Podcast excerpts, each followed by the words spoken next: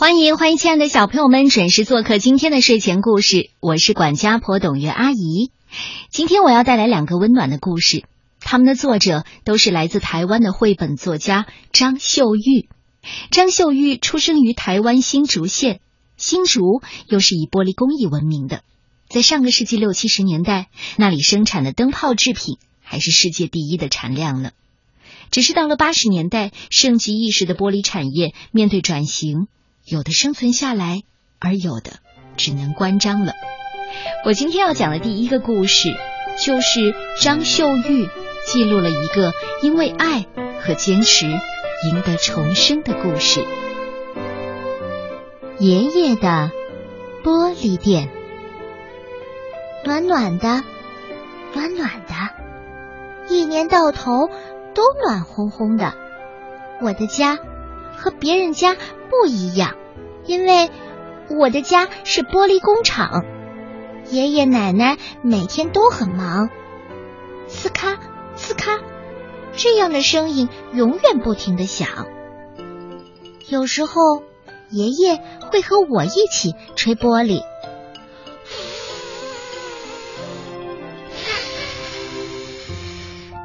我的脸鼓得多大，玻璃就吹得多大。我也好想和爷爷一样，吹出好多好多的玻璃瓶。爷爷还做了许多的玻璃公仔，会唱歌的蓝色小鸟，是爸爸小时候最爱的玩具，也是我现在最好的朋友。蓝色小鸟载着我，飞上斜斜的屋顶。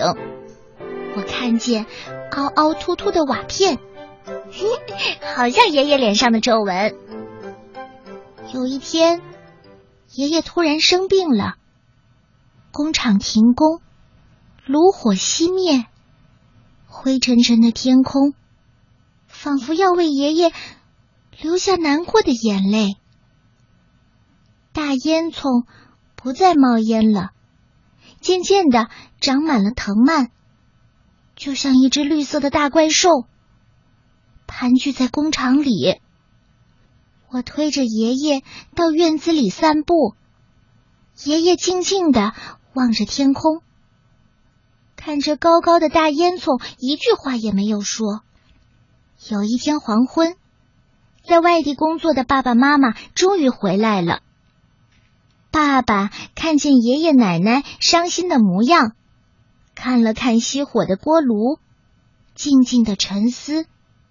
想起小时候，自己也曾是个小帮手。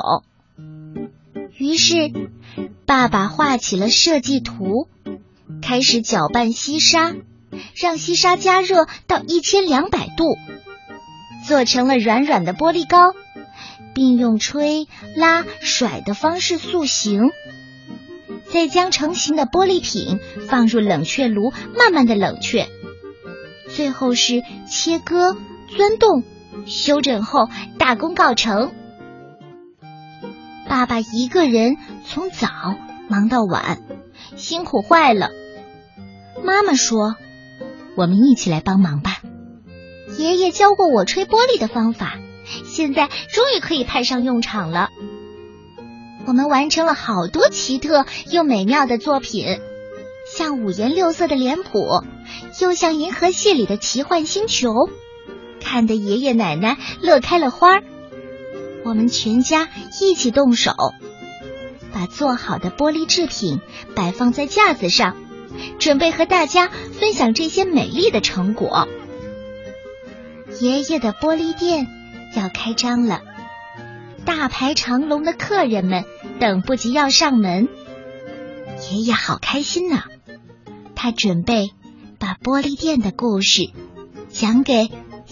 朋友们听，这以后玻璃工艺就能薪火相传了。